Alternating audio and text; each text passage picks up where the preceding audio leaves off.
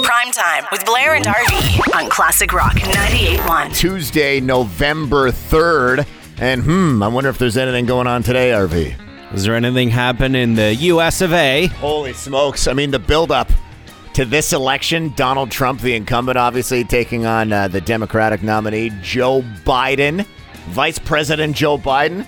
And, like, you know, all you have to do is uh, tune into any U.S. news channel for any amount of time, and it just seems like chaos. Whether uh, what side you're on, uh, I guess down in the states, voting numbers already for advance vote voting is uh, the highest it's been in years. And they're saying that by the time the day is done, that the final poll closes today on the West Coast, it'll be the highest voter turnout in over a century. So when when's the earliest we would find out um, on the results of the election? Do you? Because I'm not I'm not really a, a U.S. politics guy, but So- when when would we find that out? So they have to count nearly 100 million mail-in ballots. So how long could that take? 100 million years? Wow. It could, it could take days, or perhaps some some estimates are saying even weeks. It could take a long ass time. That's one of the good things about the Canadian election. At least we usually find out the night of, and we have like at least some type of closure, and we can move on with our lives. Yeah, you know, you know who's going to be leader, right? Regardless of again what st- Yeah. what side you stand on. And I just love too. It's just. You know, you got two super old guys, one with a bad hair weave, one guy with a set of dentures. Like, uh, do you win either way? I don't know. November third, 2020. Pick your favorite old guy. Holy. That's what it, that's what it feels like down in the states right now. Jeez. Prime time with Blair and RV. on Classic Rock 98.1. It is officially Choose Your Favorite Old Man Day down in the old US of A. And uh, the choice Trump and Biden. And we need a prescription, bud. Well, we know that uh, advanced voting numbers are up, but the real struggle comes on election day because people are just unmotivated to get out to the polls. Totally unmotivated. You're so disenfranchised. People just don't trust politicians at all anymore. So, I mean, a lot of people did the mail-in balloting, Yeah. as as as you were mentioning a moment ago. But can you peel yourself off the couch, like physically get your legs moving, knowing that you feel like you're not going to win either way? Well, if you remember back to October 2019, the federal election here in Canada, uh, voting numbers were down from the previous election, so they were urging Canadians to get out and make the choice, right? Yeah, it's, it's similar. So last year on the show, I don't know if you remember, but we, we came up with this prescription to help people get out and vote. And I have a feeling like our friends down in the USA could use a little bit of Votegra. Do you suffer from electile dysfunction? If so, Votagra may be for you. Votagra is for the millions of Canadians struggling with ED this fall. Canadian, it is beneath, it is Canadians beneath to know that their prime minister One at a time, please. Do you suffer from a lack of desire to vote? Do you complain about federal party leaders? Or not know where your local polling station is? If any of these sound familiar, Votagra can help. I used to suffer from electile dysfunction. I had absolutely zero desire to vote. They're all liars anyway. Thanks to Votegra, I stroked a box. And now my wife and I can enjoy a date night talking about our favorite politicians. Votagra, your cure for electile dysfunction. Votagra side effects may include an undesired government. If it lasts longer than four years, please call a doctor. Oh. Think that'll work? You know, down in the States today, it's just two old men trying to get their polls up. Prime time with Blair and RV on Classic Rock 98.1. Hockey could be a thing in London's near future. Yeah, did you hear about this? The Greater Ontario Junior Hockey League is pushing to have fans in the stands as early as next month. That's incredible. That's good news. It's an improvement because we heard uh, earlier this week that the OHL is set to return in February, and we still don't know if we're going to have fans in the stands for that. No, yeah, that's uh, still a big question mark. I guess the uh, GOJHL wants to have arenas up to 30% capacity as long as they can maintain all of the physical distancing rules and all of that stuff. And uh, Mark Tuck, the uh, commissioner of the league, said, you know, uh, in a release that they would follow all the, the rules to a T, dot all the I's, and make Yeah. sure that all uh, safety uh, measures and protocols are, are in place. And you mentioned about 30%. So that equates to, I guess, about 150 potential spectators in the arena to watch uh, any one of those games going on. And you can bet that if you were one of those 150 people, I mean, just just the smell of the rink alone, let alone skates on the ice, would be, uh, you know, something special. It's crazy. Like the season just stopped back in March and Obviously, you know, 2020 is gone. Going to a hockey game again would at least provide like some sense of normalcy. They're saying that there's going to be all these rules in effect. Obviously, you're going to have to wear a mask. You're going to have to go with members of your family. They're saying that arenas are going to have to tape off certain parts of the stand so Yeah. so people stay in there. And uh, basically, they've left it up to each organization, like you know the London Nationals um, or like Komoka Kings. They're going to have to put all of their guidelines in place, but they're still waiting on official word from um, the government, Lisa MacLeod, Minister of Sports and Tourism, whether or not this will be a possibility. Yeah, and that was you know what we were talking about uh, yesterday with Doug Ford and his comments saying he wants checking back in the in the Yeah. OHL, but it kind of goes against what uh, what Minister MacLeod said. So it's it's still all up in the air, but the plan is to make it happen. And you got to have body checking in leagues like this because this is like the gritty hockey that you want to Yep. watch. I love, I love these little leagues that operate here in southwestern Ontario because you know everybody's like you go to OHL and it's the OHL. They're on such a big stage.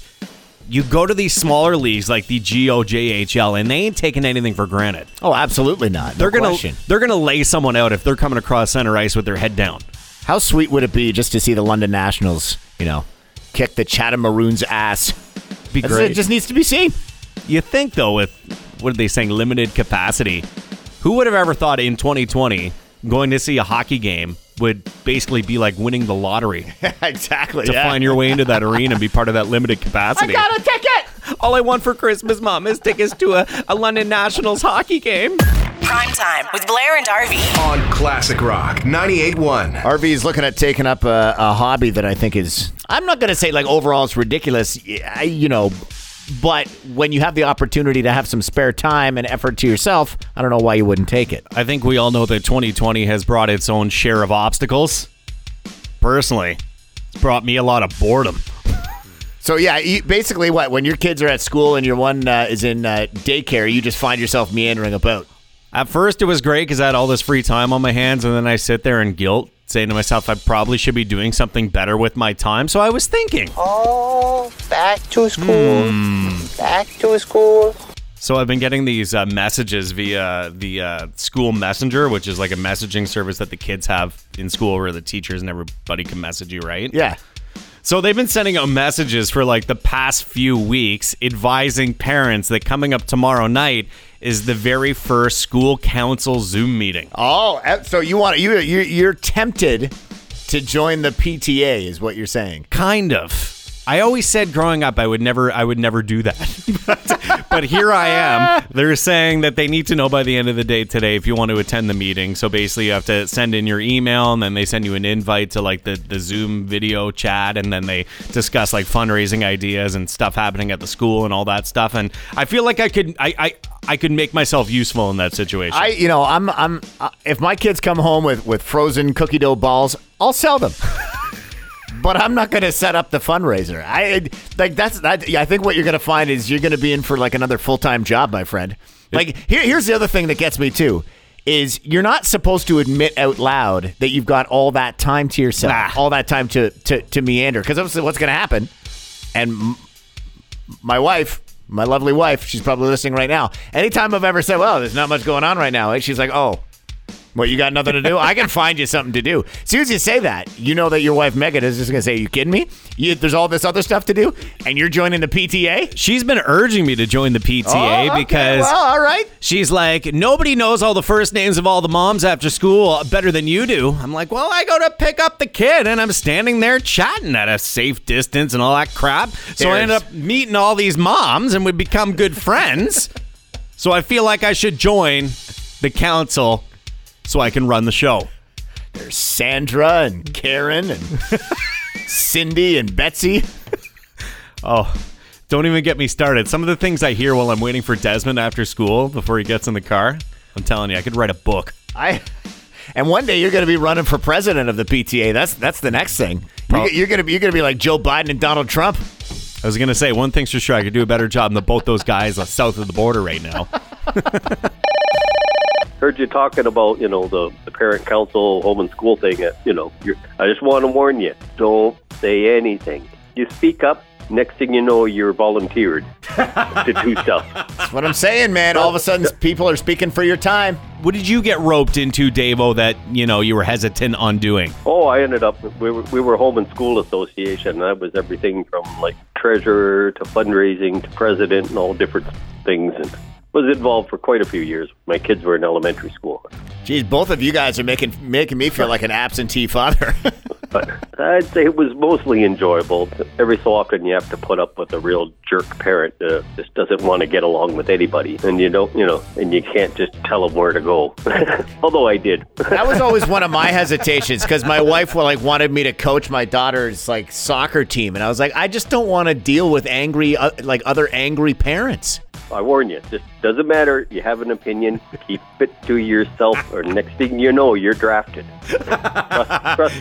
Prime time with Blair and RV on Classic Rock 98.1. If you remember a couple months back, we posted it up on the Classic Rock 98.1 Facebook page. There was a dude on the uh, 401 there. He was hauling a. Is it on the four? I, somewhere outside of the city here. He was hauling a hot tub on like a homemade Gertie. Yeah. Anyways, this story just takes the cake here. Over in Wisconsin, the state patrol they stopped a car on uh, Sunday in Polk County after it was spotted transporting a snowmobile on its roof. You know you can drive that thing, right? it's a little Corolla. It looks like it maybe a like a mid '90s Corolla. So it was just uh, it was just tugging along, and it was able to uh, keep pace with this thing on the roof. Like you'd have to think. I mean, I don't know what it tied it down with. Well, look, they got one of those uh, fastening straps right there. That is fantastic. I love the fact that it, so it's like a T. It's like perpendicular to the car itself. It's hilarious because if you've ever moved anything on top of a car before, you always use the hack of fastening it down with straps, and then, hey, can you roll the window down a bit? Pull the strap through. Okay, roll the window back up. Look, you can see that orange strap right there going right to the window. How'd you even lift it up there? I don't even know. And it's not like if you envision in your mind right now a red Toyota Corolla, you would think that the snowmobile would be lined up, say, like, you know, from the trunk to the hood. Well, that's what I was saying a second ago. Yeah. It's totally perpendicular, right? Like Yeah. it's like a T. Yeah, it's. Do you think they like drove it up a ramp to get it up on top of there? Yeah, I, it, I mean, you need a lot of you need a couple bodies to lift it. Like, I it, the whole thing just makes no sense. Oh. You wonder, you wonder if uh, you know maybe they were traveling to see their buddy with the hot tub. Maybe they were. I don't think they'd be crossing the border into Canada. No, not allowed to do that. It's people like this that worry worry me today about the results of the election. Prime time with Blair and RV. on Classic Rock 98.1.